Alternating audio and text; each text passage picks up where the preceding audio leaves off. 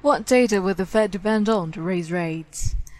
U.S. Federal Reserve Chair Janet Yellen on TV screen and Wall Street as a, re a revision in U.S. growth rate calculations put the spotlight on what kind of data will the Fed use to increase interest rates later this year. Whoa, whoa, whoa wait, wait, wait. The Federal Reserve said it would depend on straightforward data analysis in deciding when to raise interest rates.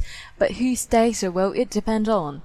The large half a percentage point revision to estimated U.S. first quarter gross domestic product issued on Wednesday by the Bureau of Economic Analysis nearly erased a contraction in output that had unnerved policymakers. In particular, found that the exporters and consumers did better than initially thought. The BEA now says GDP shrank only 0.2% over the first three months of the year, not 0.7%. The revision may not change the Fed's policy path or greatly alter economic outlook that central bank bankers just published last week, but that's only because the consensus about how to measure US economic growth has begun to fracture.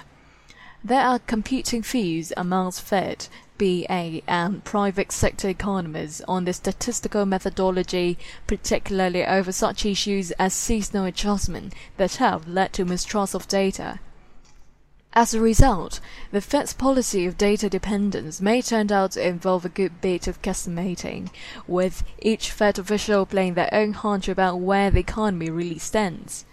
We don't measure GDP particularly well over short periods of time. It's very difficult. If you dig into it, you will see that there are just a lot of extremely difficult calls. Fed Governor said at a public appearance on Tuesday.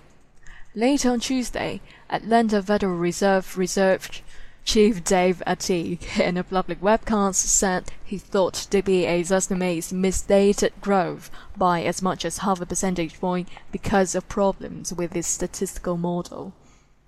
Researchers at the Federal Reserve Board in Washington, D.C., the New York Fed, and the San Francisco Fed have published competing papers in recent weeks looking at whether the BEA's method to know for seasonal adjustment are creating consistent errors in the GDP estimates. Seasonal adjustment attempts to smooth the predictable effects on holidays, vacations, bad weather, and other factors allow the data to identify an underlying or longer term trend and the answer may be probably they each had difficult, no, differing conclusions. The VA agree that there may be, in fact, a problem and is studying how to revise the seasonal adjustment methods. For 2015 at least, the revisions in first quarter economic growth have been far larger than normal, according to historical BEA data, jumping from an initial estimate of growth of 0.2% to a contraction of 0.7%, and finally on Wednesday to a much smaller 0.2% contraction. Meanwhile, Fed officials have already gone their own way.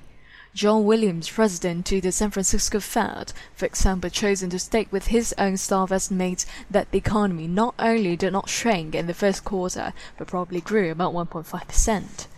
At a press conference last week, Fed Chair Janet Yellen said that GDP looks to have changed a little in the first quarter, a view that differed then from the BEA's estimate and also uh, from the more positive calculation of the San Francisco Fed. They expected these revisions given the incoming data flow, said Michael Gapen, head of US economic research at Somewhere Somewhere. I don't believe this data alters the view on the outlook or the path of monetary policy.